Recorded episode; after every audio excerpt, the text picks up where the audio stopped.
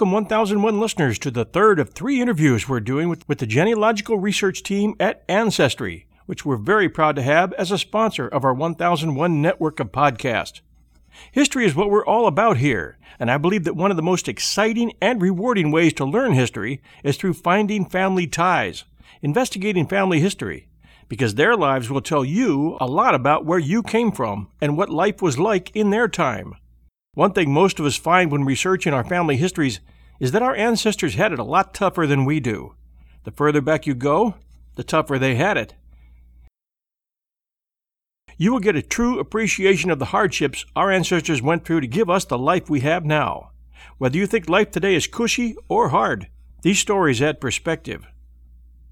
In this series of podcasts, you'll get the rare opportunity to meet some top notch career professionals who work long hours doing what they love to do breaking through the unknown to provide answers for families seeking relatives and ancestors, speaking in public worldwide about advances in DNA research, teaching in conferences, sharing stories, researching for television shows like Long Lost Family, appearing on newscasts, doing consults, researching for films, and getting people excited about discovering their heritage. And most of all, they really care about people and family, and that's what makes the team at Ancestry special. Today we have with us Michelle Ercanbrack, and she's been a family historian at Ancestry since 2010. And her passionate expertise has allowed her to be a historical advocate from small lecture halls to national TV. Her broadcast work includes appearances on CNN, HLN, Hallmark, HSN, and several major market newscasts and radio shows. She has contributed to the TV shows Who Do You Think You Are, Long Lost Family, and your family secrets revealed. She loves helping people discover the stories that lead to them. Michelle, it's great to have you with us today. How are you doing? I'm good. How are you, John? Fine. Thank you very much. And first question for you. What gets people interested in family history? It seems to me like it's it's becoming mainstream now, and I'd kind of like to hear from you because you're working with that every day. What's your opinion? On what's getting people so fired up? That's a great question, and it's a question that I get often. Um, I think there's an interesting moment happening right now, this kind of perfect storm um, that's really lent itself to family history becoming like having a, a major moment. And um, I, I mean, we always we always have to pay like homage or acknowledge the influence of roots. Um, the documentary, or I guess it was a mini series, um, that was kind of the beginning of LeVar Burton's career, based on the book by Alex Haley called Roots. About it was kind of semi autobiographical um, about him, learning more about his ancestor um, Kunta Kinte and his his journey from Africa to America via uh, slavery, and um, and then just kind of tracing the family through time. And while that wasn't total like nonfiction, we'll say, I mean, it, there were some there were some creative elements that were at play there. Um, the being able to tell your story um, and being able to connect to the past, it it totally captured America's imagination and, and ignited this excitement about, well, what can I find in my own family tree? And so that was kind of a watershed moment. And then things I, I I would say from like a mainstream media standpoint tapered off a little bit. And we've seen a lot of that interest reignite with the TV show Who Do You Think You Are? And that started in 2010. And I can speak to that one very personally because I, um, right out of college, a recent history graduate, um, was hired at Ancestry to be a researcher for the first season of that show in 2010. And um, I remember at the time I was hired, I mean, I was kind of getting a behind the curtain look at my first behind the curtain look um, of TV production, which was Lisa Kudrow was the executive producer. She was trying to help bring the show from the BBC um, over to the States.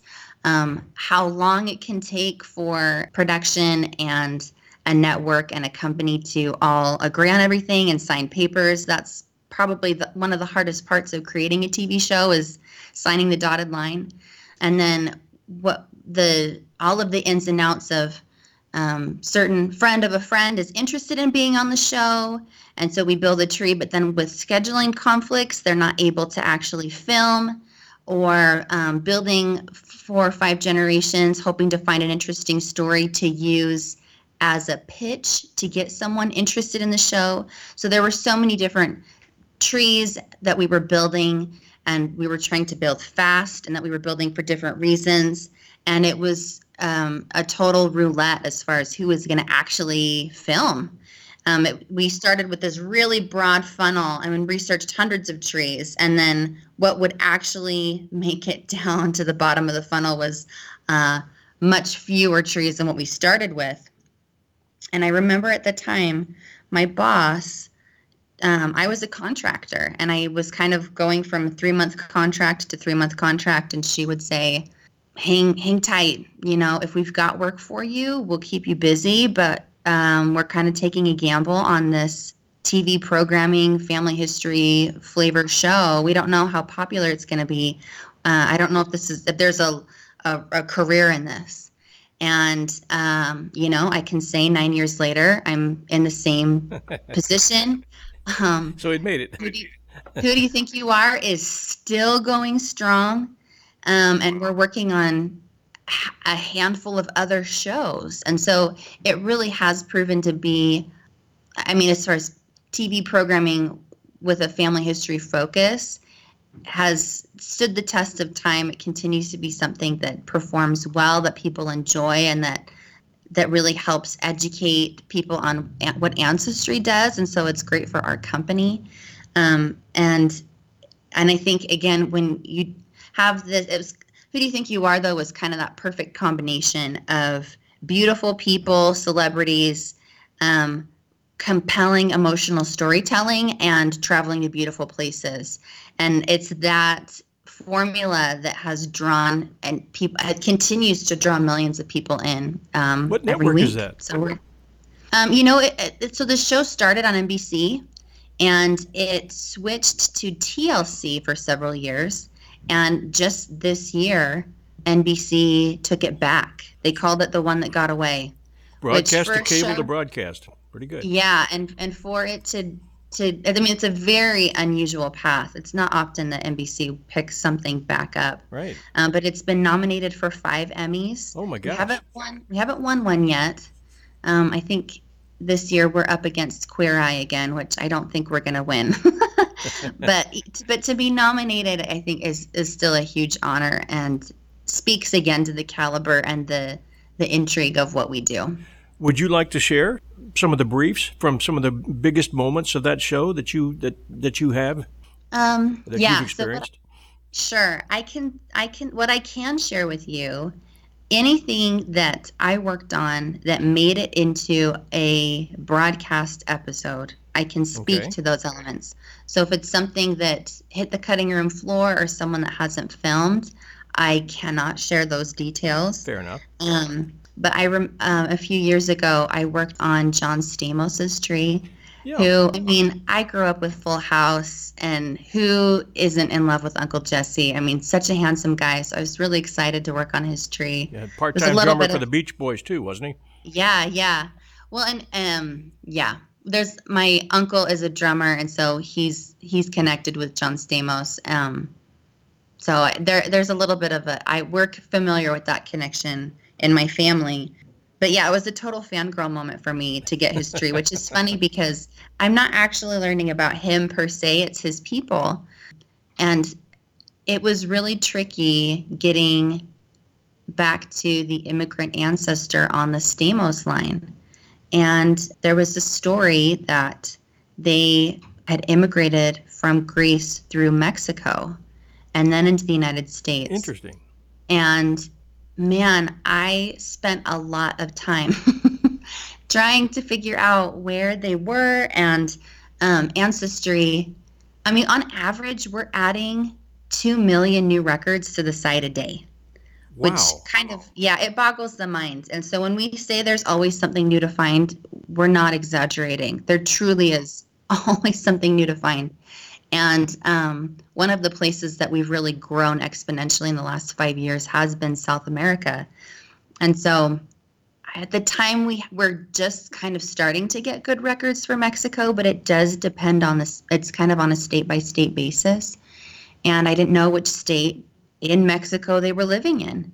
And I'm looking for a Greek name. I'm looking for John, and I think it was John Stamatopoulos, or there were a couple of extra consonants on the end. Or um, so I, I again, I was, I felt like I was just beating my head against wow. a brick wall. And there was nothing from John's side. Nothing had been passed down. Verbal history, oral history. The, right. The the oral history was that they'd come through Mexico, but in looking for the records, I just was drawing a blank, and I I was trying to come at it from every angle that I could and I would move on to different parts of the tree and the report writing, and then would always come back to that place and just, you know, try and hit up against it and see if I could figure it out, and then move on. And um, it's two in the morning.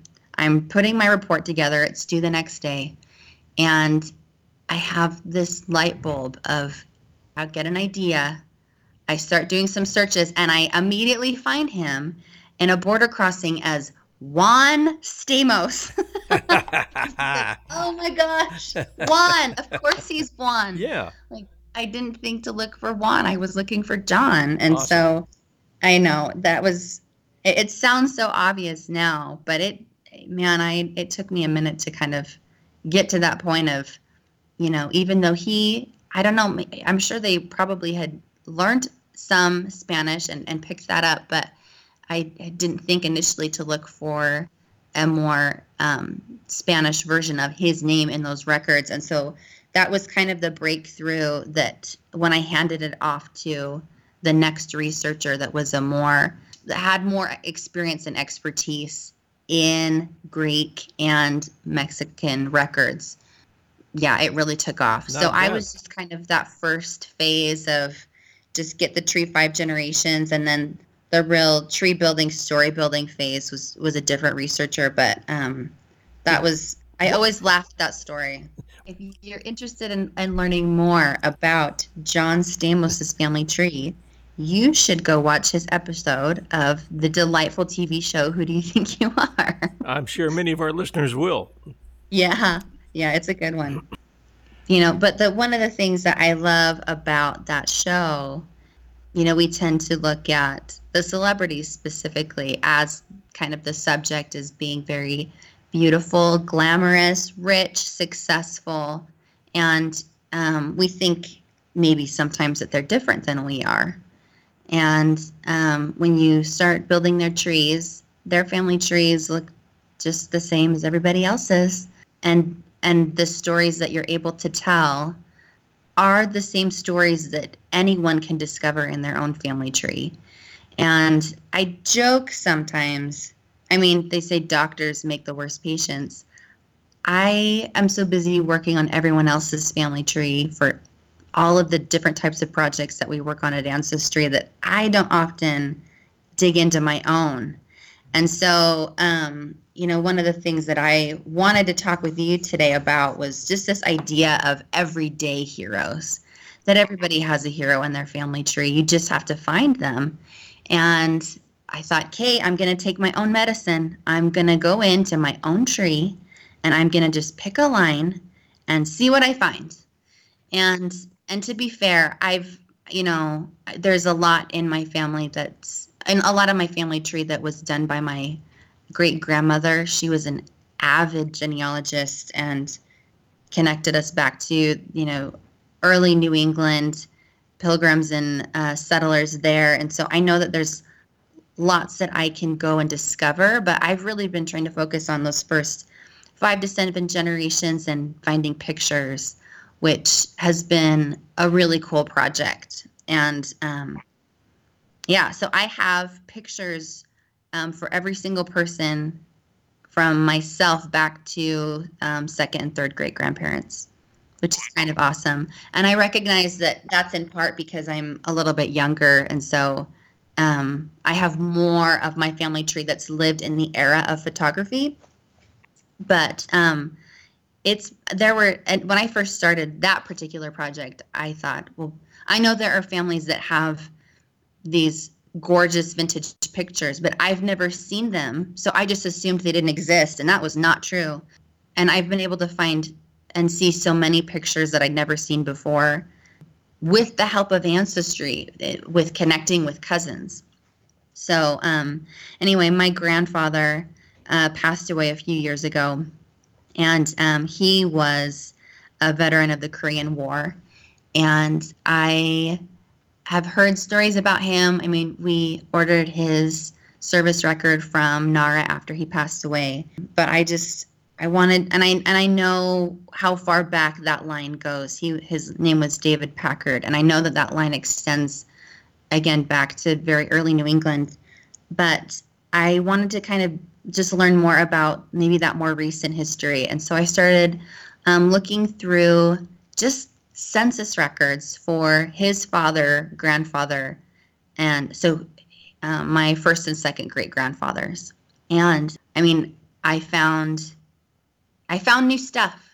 I mean, it's easy to go through the tree. I mean, census records, when you're doing family history research, that's kind of your bread and butter. They were taken every 10 years.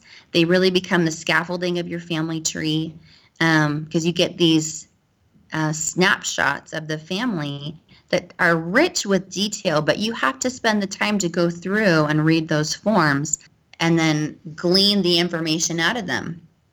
And so as I was doing that, I, I found some interesting stuff. I mean, when I think about my grandpa, he was a salesman his whole life, and he was often on the road and paying a mortgage and providing for a family on a commission pay. That's a that's a hard way that's a it's a hard life it's it's not consistent money and so that can be stressful and and going through the census records i learned that his father was a salesman too and man that doesn't surprise me that there was something in the gene pool there because my grandpa was handsome charismatic and could just talk to anybody and those were i mean that, those great traits to have for a salesman and i wonder too you know what did his father do. And I know that they both were salesmen in the West. So um, Wyoming, Utah, Idaho, Washington were different places that I think the family was. You know, it's funny. My grand, my great grandpa. Oh, I was like eight or so when he passed away. Um, but I remember him. He always had a bolo tie and the big cowboy hats. And the family story was he was in the Pony Express. Well, he was born after the Pony Express. Yes, yeah. and he was born like 1904. Yeah. So um, I still need to try and find the origins of if there's someone in my family tree that maybe was in the Pony Express and it just got attributed to him because he always looked the part. But he was he was like the consummate cowboy. He was born in Burlington, Wyoming. Um, was the oldest of seven children, and his father I mean, I didn't know a lot about.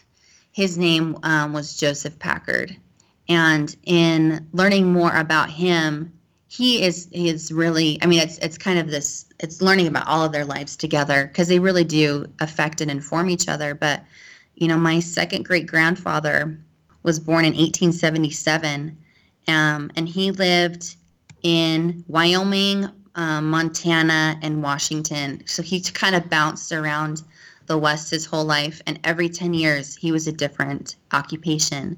The the census record that really kind of stopped me in my tracks was the 1910 census record. Uh, he and his wife he and his wife had been married 10 years. Um, they had it said that in 1910 and 1920 the government was trying to tra- trying to track child mortality, and so they would ask the the women in the the home or the the wives in the home how many children they had delivered and how many were still living. And for my great great grandmother ella she'd had four children but only three were living. So they've been married 10 years. They have three boys. They've already buried a baby whose name i do not know. Um, and they were their address was coal mining camp number three. And i think about as a mom having a five, three, and one year old and well i have i have one child who's one but i think about she had her kids were five three and one and she's living in coal mining camp number three. So she's probably living in what like the equivalent of a lean-to. There's probably no electricity or plumbing. It's probably a dirt floor. And she's got these three little boys that she's trying to keep warm and clean and fed. And and you know they they were married in wyoming but they're living in montana and then they didn't go back to Montana. And so I'm thinking about that baby they lost. Was the baby buried in Wyoming or was the baby buried in Montana and then they left afterward? Like, I think about how hard it would be to leave a piece of you behind.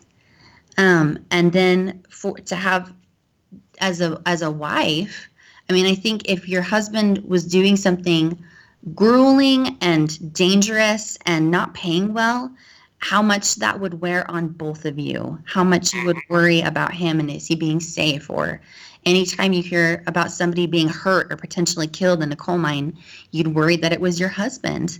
And am I going to be left with these three little dirty boys in a lean to? And what am I going to do? I mean, it, it really just brought home to me how good our lives are. I mean, I think it's so often we think about the next step or you know we we never are content with what we have. We're always trying to think about how to get to that next place how to make more money how to get a nicer car or a bigger house. And then you just go back a few generations 100 years in a census record and i mean there my people lived in poverty. That same great grandfather joseph the last record i have for his life before his death is the 1940 census um, where he's 63 years old He's working 56 hours a week as a janitor at in a pool hall. And so he didn't get to retire. He didn't have a retirement, you know. And and and it's not just I mean you think about working in a pool hall. I mean it means you're cleaning out ashtrays and scrubbing toilets and I mean it's a bar and that would be just not very glamorous work. It would be really really dirty hard work. And he I don't know, he he was 63 and, and working almost 60 hours a week. And so, you know, initially when I thought about my grandfather, you know, I'm always I'm so grateful for him and how hard he worked and the sacrifices that he made for his family. Because the story is he was in college and was going to be he was going to be the first college graduate in his family, but his first son, his their second child was born with a congenital heart defect and died. And he had to drop out to start making money to pay for that baby's funeral. And and it always kind of made my heart ache you know because again such a gregarious outgoing talented imaginative guy it just makes you wonder if if his son had lived how the trajectory of his life would have been different. Sounds and like I it sounds like that movie it's a wonderful life with jimmy stewart when people just get tossed in different directions and it's not the future you planned. Your your great grandfather those those earlier generations, those are our everyday heroes. You're right, we owe them so much, and that's one of the greatest things about what you do and about finding our ancestry is so we can appreciate those who went before and set up the life that we have, whether we think it's good or bad. For most of us, it's much, much easier than they had it, no matter how bad we think we have it. Exactly. Uh, we have all the well, conveniences today. I know, I know, and and again, you know, I think I was i have always felt gratitude and pride in my grandpa for again the sacrifices he made for his family, but there was always that twinge of sadness and that what if, and yet learning about his grandfather, um, it totally put everything in perspective. That I'm sure his grandfather looks at him and thought, "Oh my goodness, you have a job that and you've got a car and you've got this house and this beautiful family. I mean, I I think that my grandfather was living his grandfather's dream. And he's he and again I I think it's okay to kind of to appreciate the sacrifices that he had to make, especially in the wake of such a, a tragic moment in their family so early in their marriage. Um, but he's not someone to be pitied, you know. He's someone to be proud of and admired. And I and I think about again how proud his grandpa is of him and the life that he had, um, just on so many levels. I, I think that he had it so good and and he was such a good guy and he lived such a good life that kind of familial context those kinds of stories um, are powerful when told to children there was a study um, done by emory university um, where they basically it wasn't planned obviously it was happenstance where they had a, a, a, sample of kids where they were trying to determine really the, the effects of mealtime conversation. And what they discovered was kids that knew about their family history where there was a narrative of these are our people. These are who we these are the kinds of people that we come from and their names and their stories. They were more resilient. They were they were better in the face of stress. And then, um, you know, fast forward a few years, and those same kids were living in New York in the wake of September 11th. And um, Emory University followed up with them to find out if, in the wake of something not just like everyday stressors, but truly traumatic and tragic, I mean, a global event happening in your backyard, do are those same kids that were pegged as resilient before are they still in in the face of something horrific and the the results were even stronger? That those kids that knew where they came from were better they adjusted to deal with something huge like September 11th and so you know these these types of everyday hero stories um, they're not just nice or neat or quaint or cute. They're powerful and they're important and they're crucial for this upcoming generation to be able to withstand the stresses that are in their lives that were not in our grandparents' lives, the the bombardment of information and um, in some ways, you know, conflicting information or ideas. I mean, you have to be able to stand on solid ground in order to be able to um, sift through those ideas and figure out where you stand on certain things. I think and we live in the best of times and the worst of times and to be able to anchor a child in a knowledge of who we are and where we came from that you know really those answers of who am i and where did i come from can be answered in such a personal powerful way through family history that can't really come in any other way other beliefs that you know those can kind of come and go those are subjective those can change but who you are your clan those are your people. That's where you came from. And, and it's interesting because we talk about the Emory study because it's so fascinating and I think it is super powerful for kids to have that information. But why would we limit it to just them? I mean, that same benefit can be had by anyone by learning more about their family history, you can become more resilient. You can become more grounded, have better context for the type of DNA that runs in your veins. And DNA we, which we should talk about isn't just you know the ethnic pie chart of where in the world did I get my red hair from, but it's also I mean there's I am an absolute believer in epigenet, epigenetics and that strange things like a love of music or you know being a diehard sports fan there are certain things that we inherit from our people and that knowing those stories helps us, us better understand ourselves a lot of our listeners, I'm sure, have tried to follow their family trail back, and a lot have not. I'm hoping you can share with us the best way to join the process. Uh, there's a lot of different companies out there that offer DNA testing, and you're very, very familiar, I'm sure, with all of them, but expressly familiar with Ancestry. So I'd like you to kind of start our listeners who haven't done it yet on that route. Uh, how would you get started? What's the best way to do it? And then uh, how do you bring together the family tree? Sure. Well, on Ancestry, anyone can build a family tree for free on Ancestry. So you can go in and just what we say is start with what you know, even if it's not super detailed. You know, I know my dad was from New York and his dad was also from New York. I mean, it, it can be approximate dates and places, put in the names that you know. Um, and then ultimately, the more information you add, hopefully at some point, you'll get a little shaky leaf, which is a hint. And that's Ancestry saying, okay, based on the information that you've given us, um, we think we found some historical records for you. Now, um, here's a good moment to talk about what Ancestry has and what it doesn't. Um, we don't have everything. um, 15 billion records sounds like a lot because it is. And we're, like I say, 2 million new records a day means we're always growing. Um, and it means we've got really great um, record coverage with the places where we started first. I mean, Ancestry's been around for 30 years. And so the beginnings of the company focused on America because that was where the company was started. So American records, and then where did Americans come from? So England.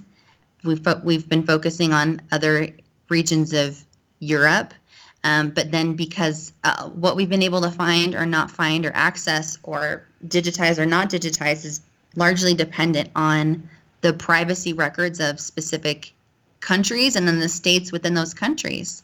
So some states we have phenomenal records that are very detailed, and some states we don't have very much, but it's wholly dependent on the legislation within those specific places. English speaking countries, we have a lot of stuff. Places like the Middle East and Asia, we don't have very much. And we absolutely recognize the opportunity that lies in wait there but again, part of that is dependent on the types of records that were created and, and being able to access them. I mean, I don't think we're going to be able to get into China very soon, just based on the way that current politics are.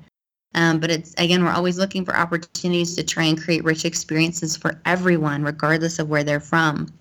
And so, for someone who might be from a place where we don't have great record coverage yet, I would say still build a family tree still go in and capture what you know the names and dates and relationships and places that you do have and while we might not have the records yet to help you learn more you are creating a record of your family for future generations to find and i, I don't think you can overemphasize how important that is because is maybe maybe you are creating the the the lone record for your family for a while. I mean, we always have hope that the future that there's going to be more to come. Um, but in the meantime, be the creator of a family record and and how powerful that is to be the historian um, of of your family story. Um, anyone can upload the pictures that they have of their family. Um, so we've got millions of um, user submitted documents which in a lot of cases, like pictures or diaries or um, funeral pamphlets, those are things that Ancestry would be able to actually have access to, those personal family records that people upload. Um, again, create a record and an accessibility that we wouldn't be able to do without all of that user submitted content. So there is so much to find. And I think there, even in capturing your own living family, there's value in that any tree that's created that you have living individuals for, or if someone doesn't have a death date or they're marked as living, um, their information is always kept. You can only see it in your tree. Anyone else, it's kept locked away from. Um, we take privacy so seriously, and the people that are really leading the march on privacy are ancestry employees because we are customers first, and it's important to us to create an experience that we feel comfortable with too.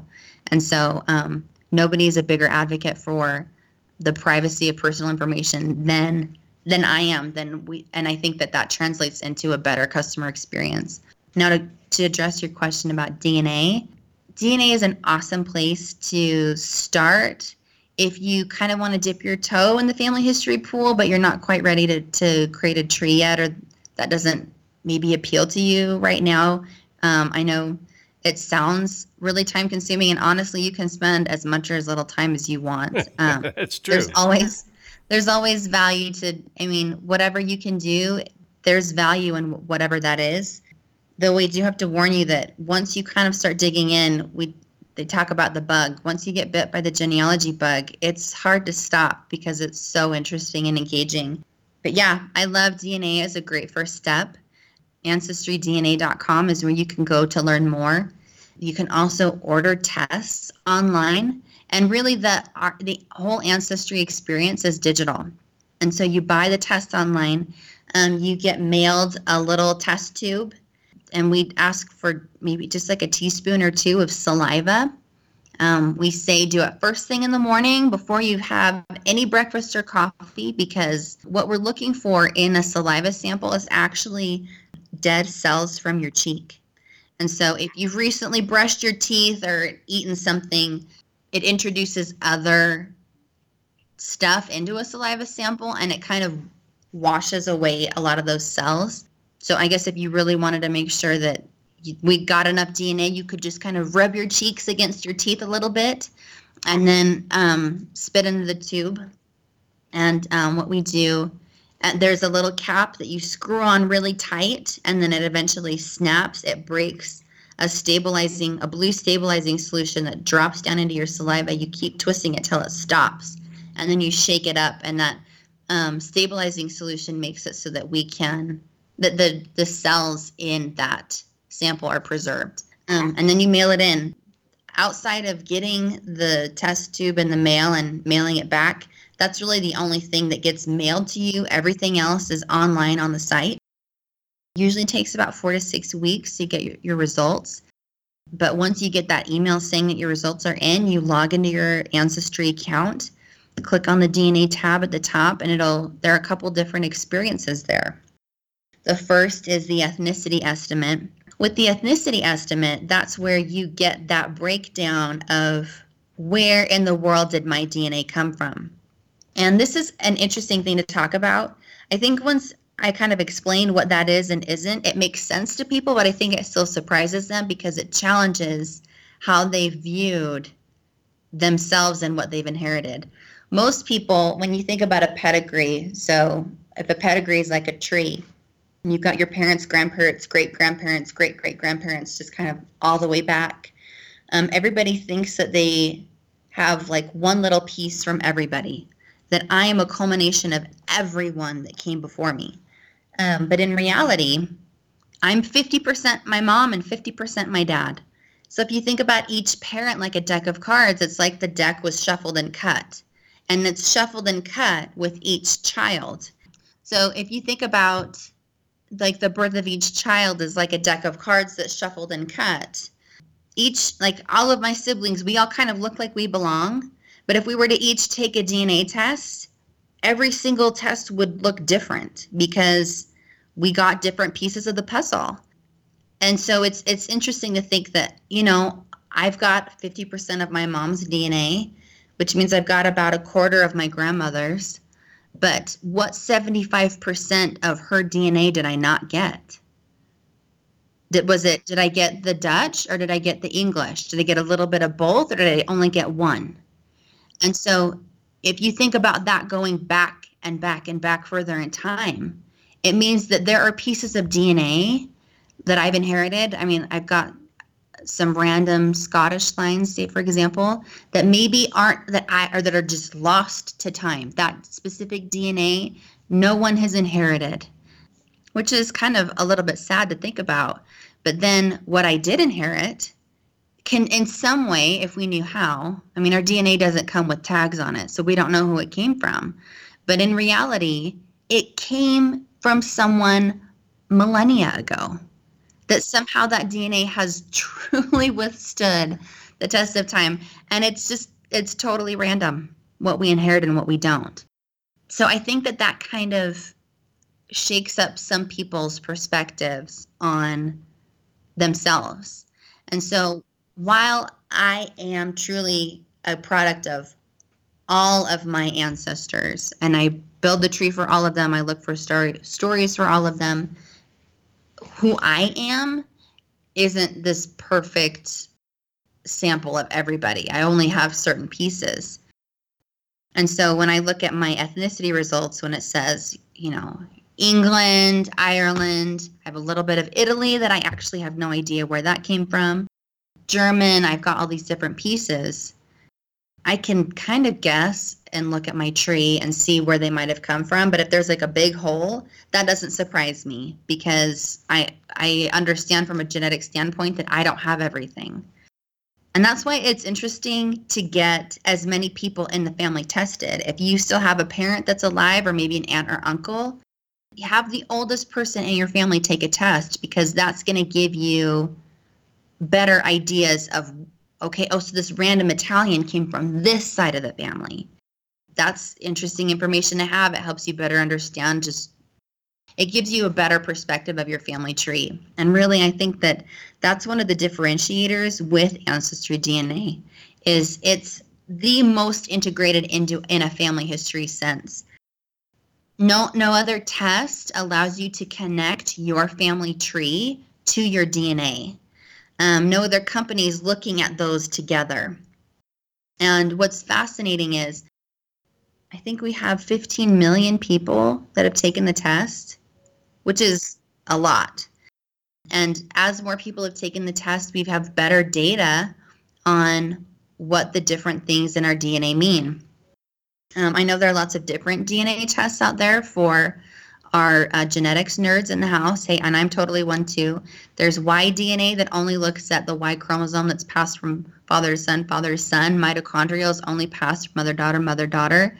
Um, we're an autosomal test, which means we're looking at everything. We want all of the information, and I actually think that's more powerful. It's a it's it's a little more specific. We can tell you more specific things, especially when it's talking geography.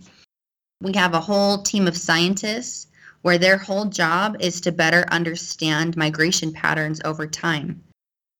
And it's interesting because with an ethnicity like Ireland, that lights up like a flare. We're real confident on Ireland because politically, historically, and geographically, it has been isolated in different ways. Now, obviously, there's there's have been lots of people that that went into Ireland and lots of people that have left. But historically, because it was an island, because they were treated poorly by, you know, England, mainland UK, they were a little genetically they're more isolated, which means there's a, it's a much stronger signal. We're really, really, really confident when we find Irish in your DNA. A place like France or Germany, we're getting better at, but it's it's a little bit harder to peg that down than it is Ireland because let's talk about how many different countries have inhabited that one place. Exactly. Roman civilization. We're trying to figure out so we're calling it we're calling it like a, a, a German region, but that doesn't necessarily mean they've only lived in German what we now know in is modern day the region that is Germany. Um, that's included France in some instances. That's I mean, we're we're having to think in a very expansive way about what these different groups look like and what they include. And if you have German, you almost invariably have some French. You're not just nobody's just one thing. I mean, the and and we and it's funny because you say that I say that nobody's just one thing, and then you'll randomly have someone take the test in Minnesota, and they're almost and they've lived their families lived in Minnesota for 200 years, but they're almost 100% Swedish, which blows my mind that that could even happen in 2019. But you get these random pockets where you have these anomalies. But I think for someone to be something, just one thing, will become more and more rare as our as the human race continues because of just how globally interconnected we are there will continue we'll just continue to see more and more variation it, it's really fascinating. So you do get some people where they're like yep you know what? I i know i'm from the philippines. My family's been here for a long time. And you usually as a, an area that's been colonized you get some other um, influences that sometimes come through but usually you can see like sometimes there aren't surprises but sometimes there are. It's it's an interesting thing to look at, and we're always updating things. But really, the ethnicity is only one half of the DNA product. I mean, there's so many other things that we're adding that we're going to continue to add. Um, things like traits, like do you or does your DNA tell us that you do or don't like cilantro? Like they're just different things that we're trying to tease out of it that's interesting. The cousin matches is really awesome. What we do is we look at your DNA and we compare it to the 15 million other people that have also taken the test and see how much DNA you share. um, the more DNA you share, the higher they'll be on your list. And so for me, my parents have taken the test. They're my very first matches, and it says parent child because we know when you share that much DNA, that's the only option that there is is parent child and then you can get down to close family which is first cousins and grandparents and and it just kind of trickles down from there um, the further the the relationship gets the fuzzier we get on how accurately we can tell you i mean we say like third cousin but it could be a second cousin once removed i mean the less dna you share the harder it is to to confidently say what the relationship is but close family, parent child. I mean, that there's no questioning that. That's always accurate. Could you remind our listeners what relationship a first cousin would have? In, in other words, to which ancestor do first cousins connect? And same, same yep. with second cousins. Sure. Yep. So if you're first cousins, that means you share a grandparent. And so that's kind of how I think. Okay, so siblings share a parent, um, first cousins share a grandparent, second cousins share a great grandparent. And then if I meet my second cousin, but my second cousin wants to know what their relationship is to my child, that generation drop is a once removed. So when they say, oh, we're second cousins once removed, my, if I'm second cousins removed from someone, that means it's my mom's second cousin because there's a generation away. So, I mean, that's what I have to do. I can't do it in my head. I kind of have to talk it out loud and step my way through the tree to figure out how people are related. Um, but I don't. I know most. I know my all of my first cousins, but I, I know there are second cousins that I've never met, mm-hmm. and that have taken the DNA tests, that have reached out and said, okay, so it looks like we're related on this line.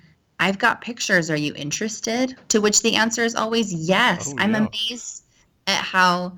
I mean, people that take the DNA the Ancestry DNA community is an active one, and they're usually just looking for pictures. I know it's so strange. I've had a couple of people say, "Oh, have you ever had somebody ask you for money?" Which always surprises me because the answer is invariably no. like I don't know. I, I I mean, if somebody needs money, buying a $70 DNA test and messaging people that and probably won't message you back. It seems like one of the more inconvenient ways to get money. So I've never seen it. I mean, I guess unless you are super rich and famous and they find out that they're related to you because of your celebrity, maybe they'll be, you know, shameless and ask. But I mean, mo- everyone that I've interacted with on the ancestry site is just they just want to know who you are. They want to try and figure out how you connect and then if you've got any stories or pictures that you can share. So it's it's actually been a really a really rich positive experience for me i would like to encourage all of our younger listeners or listeners of any age but especially younger listeners that one of the best conversations you can ever have is to approach an elder in the family be it uh, a grandfather, a grandmother, a great grandfather, a great grandmother, or great uncle, or great aunt, and just say, Could you spend a few minutes with me? I'd love to hear about the family history. And tell me a little bit about your life and your history. And do you have any photos or things that I can copy to my phone or my laptop that I could add to the family tree? And I think you'll have some of the most exciting conversations and meaningful conversations you've ever had uh, finding family history and talking to your elders about their history and what they know about their family can be one of the most meaningful times. I've never forgotten some of the conversations I've had, even with my wife's grandmother, and just talking about her growing up in New York City back in the days when people would set up their carts uh, outside on the street and sell their uh, fresh food and vegetables, or, or the Iceman coming because they had no electricity and they take you back into a time of history that you may not be familiar with. And it's a wonderful, wonderful time spent with them. And older people generally love that time because not everybody thinks about spending it with them.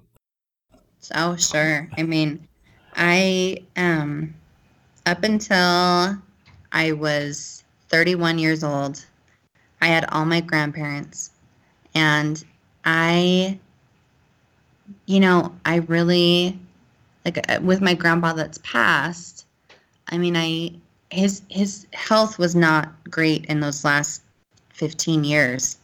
And so I I tried to take him to plays. I tried to spend time with them. I mean, even for my grandma who's trying to be a caretaker, I would one time I randomly stopped in. I was coming back from meetings um, downtown and, and drove past their house. And I just told my husband, I'm going to go see my grandparents, like, have dinner without me. And um, they were on their way to the store. And so I took them to the store. I mean, it was just simple things like that. I think just spending time, it, you can't ever get that back. I mean, time truly is the most valuable resource we have. And and it's the one that we're so quick to squander. And it's funny because being a family historian, I would often ask them, "Oh, okay, tell me about this or this." And I have an iPhone and there's a voice recording app on the phone.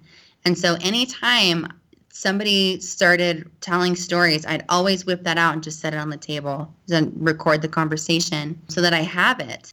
Ancestry has an app which makes it really easy to if there's a picture hanging on the wall at your aunt's house, you can take a picture and upload that directly to your tree from your phone. What I have found to be really awesome has been when I print off a record and take it to them. Because honestly, I think you hit, you get in your twilight years and people ask you the same questions over and over again and you give them the same answer. And I think sometimes getting to the story you're looking for, you keep asking the same question, you're going to keep getting the same answer. And so you mm-hmm. have to find different ways of coming at it. I mean, next time you watch the news or you're watching an interview, listen to the questions that are being asked and how and and and I mean, I guess you can kind of lead a little bit. If there's a really great response, figure out what was the question that was asked because that helps you as as a as someone that's looking for information so yeah, I was looking through my family tree, and Ancestry has the largest collection of yearbook photos, yearbook pages in general online, which are so much fun to go through. We've got both high school and u- university, and I found my grandmother's dad, so my great grandpa, in a football picture in the yearbook. All football players are kind of crouched down, you know, in that that so the, all the linemen are kind of down in that stance but they've got these like cheerful looks on their faces. And my great grandpa was in full snarl.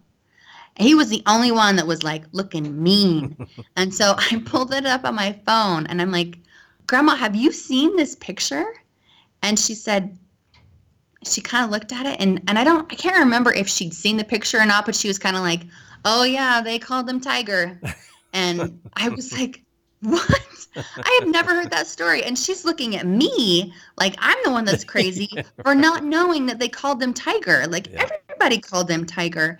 And I guess he was best in state and could have gone pro, but he mm-hmm. decided to get married instead. And my great grandma was his high school sweetheart, and they called her Tiger Lily. and my mind was blown because I'd never heard that story before. Yeah. And I'm sitting here going, man, we spend a lot of time together. I lived with her for a summer. That had never come up. And it was just funny to me because I was the one that was getting all these weird looks because I didn't know that. And I think for her, it was just so ingrained in who she was that she didn't think that any it it never occurred to her like, oh, I haven't told this person this story yeah. or she'd told my mom, but my mom had never told me. Yeah. Like people don't realize what you don't know. And so when you say, tell me a story, she didn't think, let me tell you about Tiger and Tiger Lily, which is, that is a fantastic story.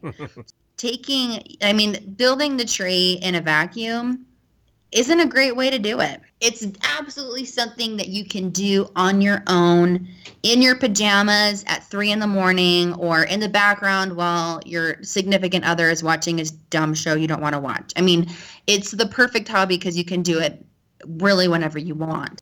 But it doesn't just have to be a solo venture.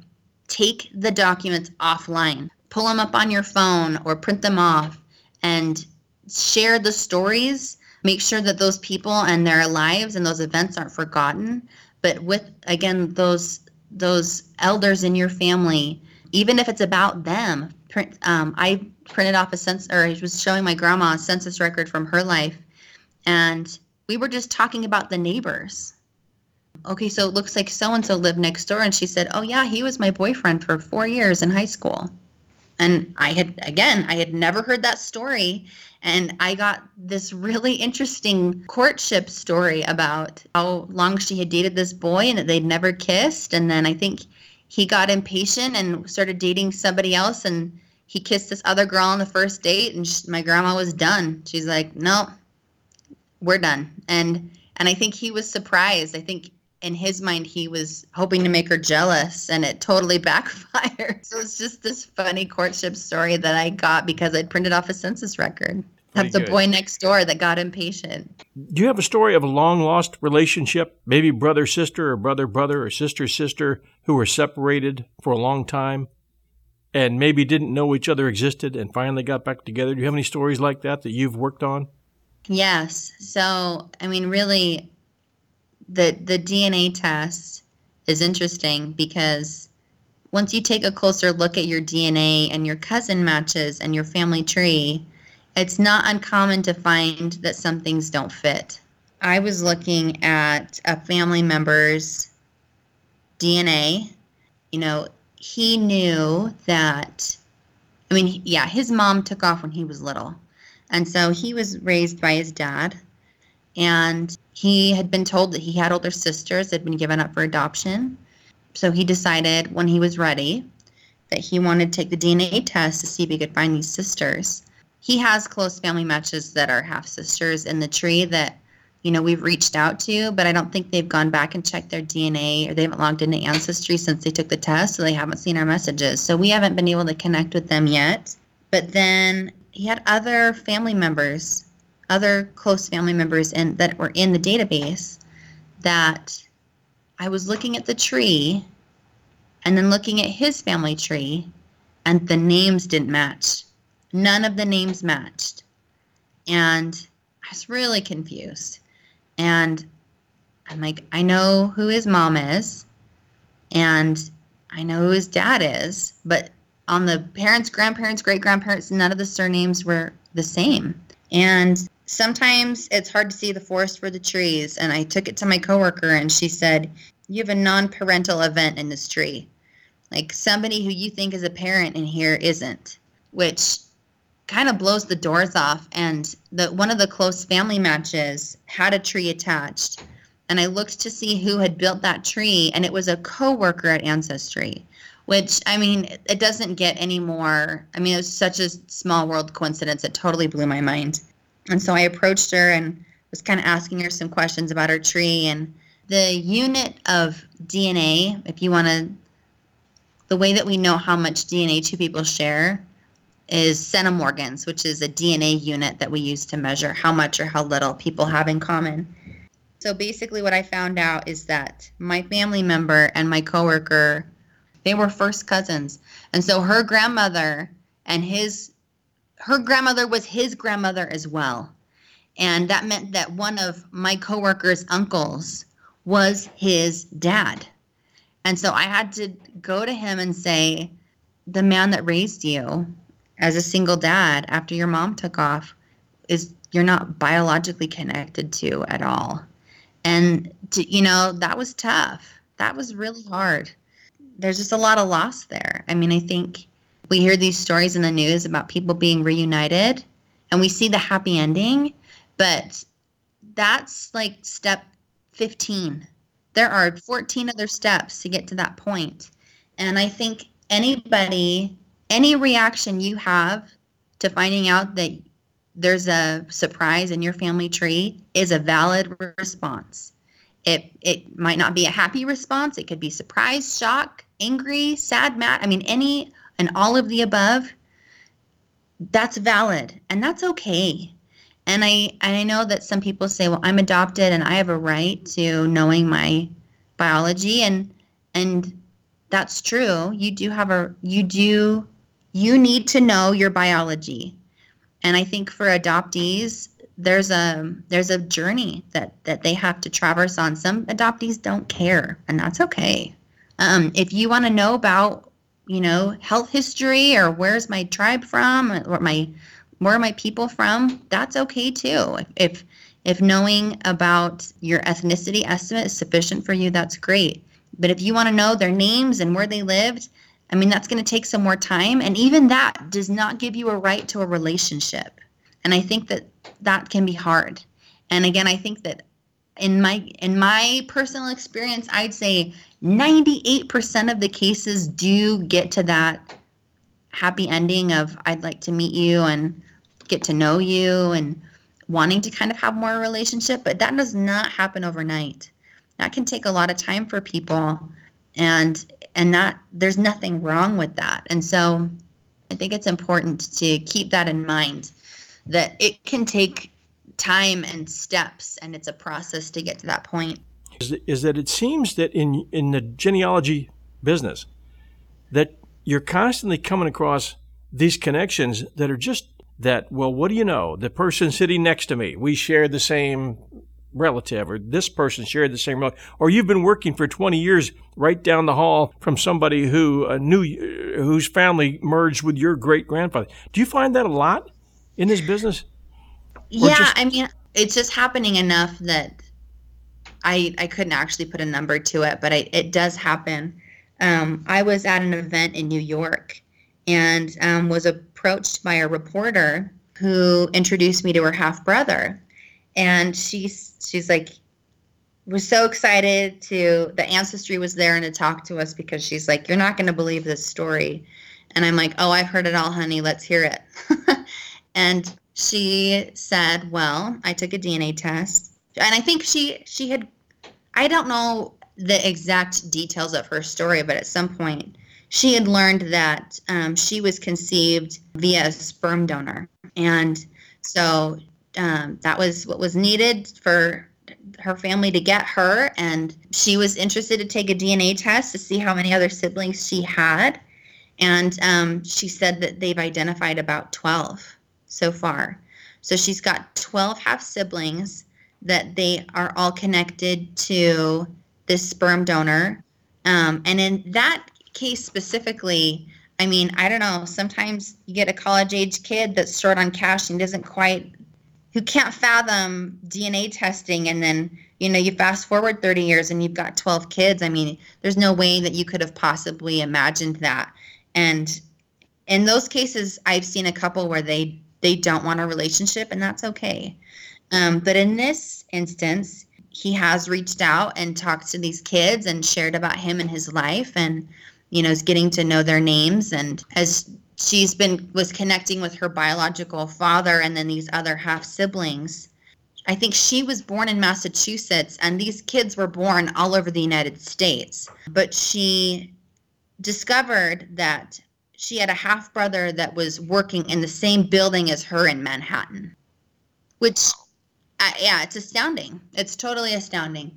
And again, it, it points to there is so much about genetics and inheritance and biology that we don't know. We oh, don't I couldn't agree with you more. I, have studied Edgar Cayce quite a bit, and he believed that that um, relationships, human relationships, that we tend to stay within the same circle of people uh, through past lives, not only this life, but through past lives, and don't even realize it. But those circles are constantly interconnecting.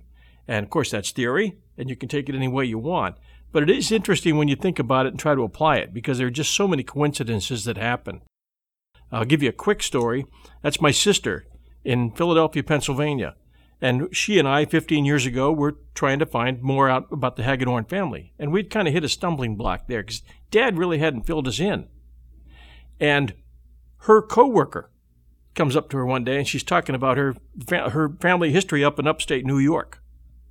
Well, guess what? we shared the same. They were cousins. Uh, they shared the same uh, great grandmother, and they had a they had a total family tree. So here, her coworker and and her one of her best friends uh, has the same uh, connects with the same family history, hundreds of miles away, many years away. And it's just so strange how it all comes together. Uh, just one example, but you begin to wonder about Cayce's theory. There must be something to that, maybe.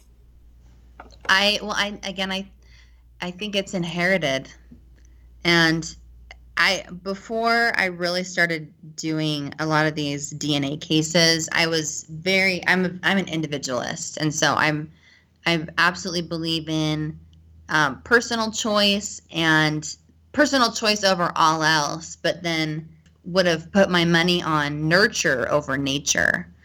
And I, you know, personal choice and nurture are absolutely factors. I mean, you cannot count those out, but you can't count out nature either. And I think we're just beginning to see and understand how that works. Because, I mean, one of the things with my family member, he loves Pepsi.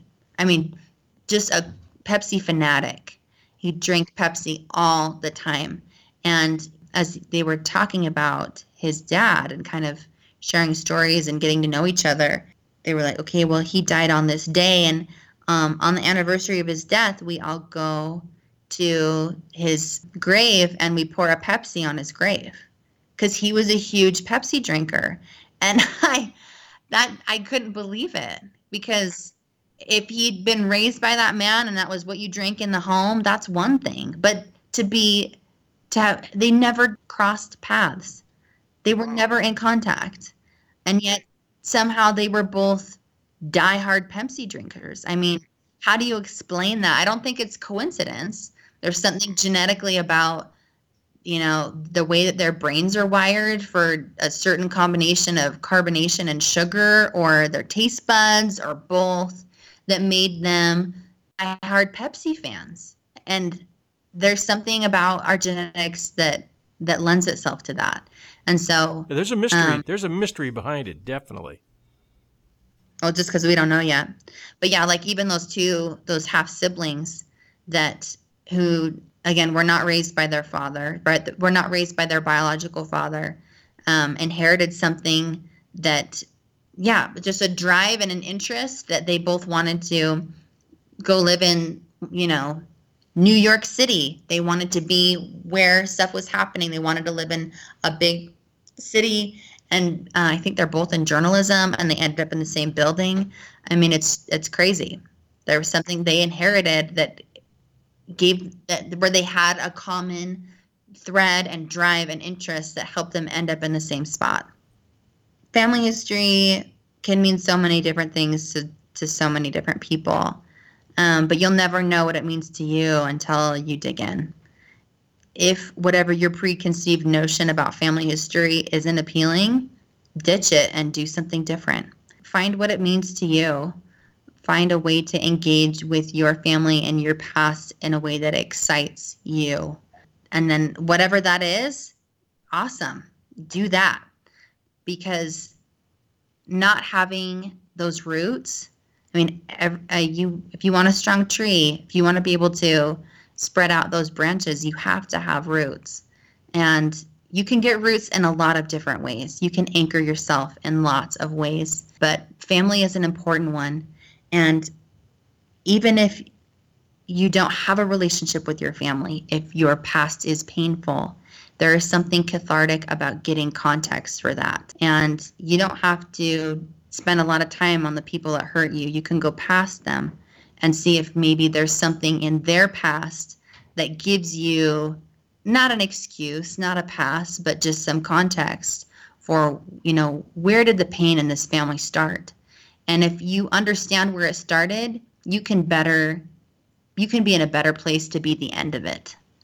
And again, there's there's truly healing and catharsis um, empowerment and identity, um, resilience and um, pride that that can come when you just learn about your past. So I would just hope that people feel empowered and excited, motivated to just go um, find find what works for them. And as far as a resource goes, if if you're you've built a family tree but you don't know how to attach the historical records if you've built a family tree and maybe need help in learning how to do more research or want to better understand your DNA results, Ancestry has a YouTube channel um, where you can go and they've got tons of tutorials and how to's. Krista Cowan, I sit right next to her. She's the barefoot genealogist. Um, she's got hour, hundreds of hours of content there to help get you started. Thank you so much, Michelle Ercanbrack, for your experience and for sharing this time with us. We appreciate it very much. And we hope we get a lot of people excited about finding out a little bit more about themselves. Uh, appreciate all the time you spent with us today. Thank you so much. Hey, happy to be here. Thanks, John. All right, take care. Hey, thanks. Bye. Bye bye. Thank you so much for joining us, 1001 Heroes listeners. I hope you enjoyed this time we spent with Ancestry's Michelle Ercanbrack. And to get started, remember, it's as simple as going to ancestry.com forward slash 1001 to get a special discount on the DNA test. And remember, the family tree product that they have is free. And they're the only company I know of that matches up the DNA with the family tree. It's one exciting, exciting way to get into genealogy. And we hope you do. And please let us know about it when you do. Thank you so much. And thanks for being fans and listeners of 1001 Heroes. We'll be back real soon. Bye bye.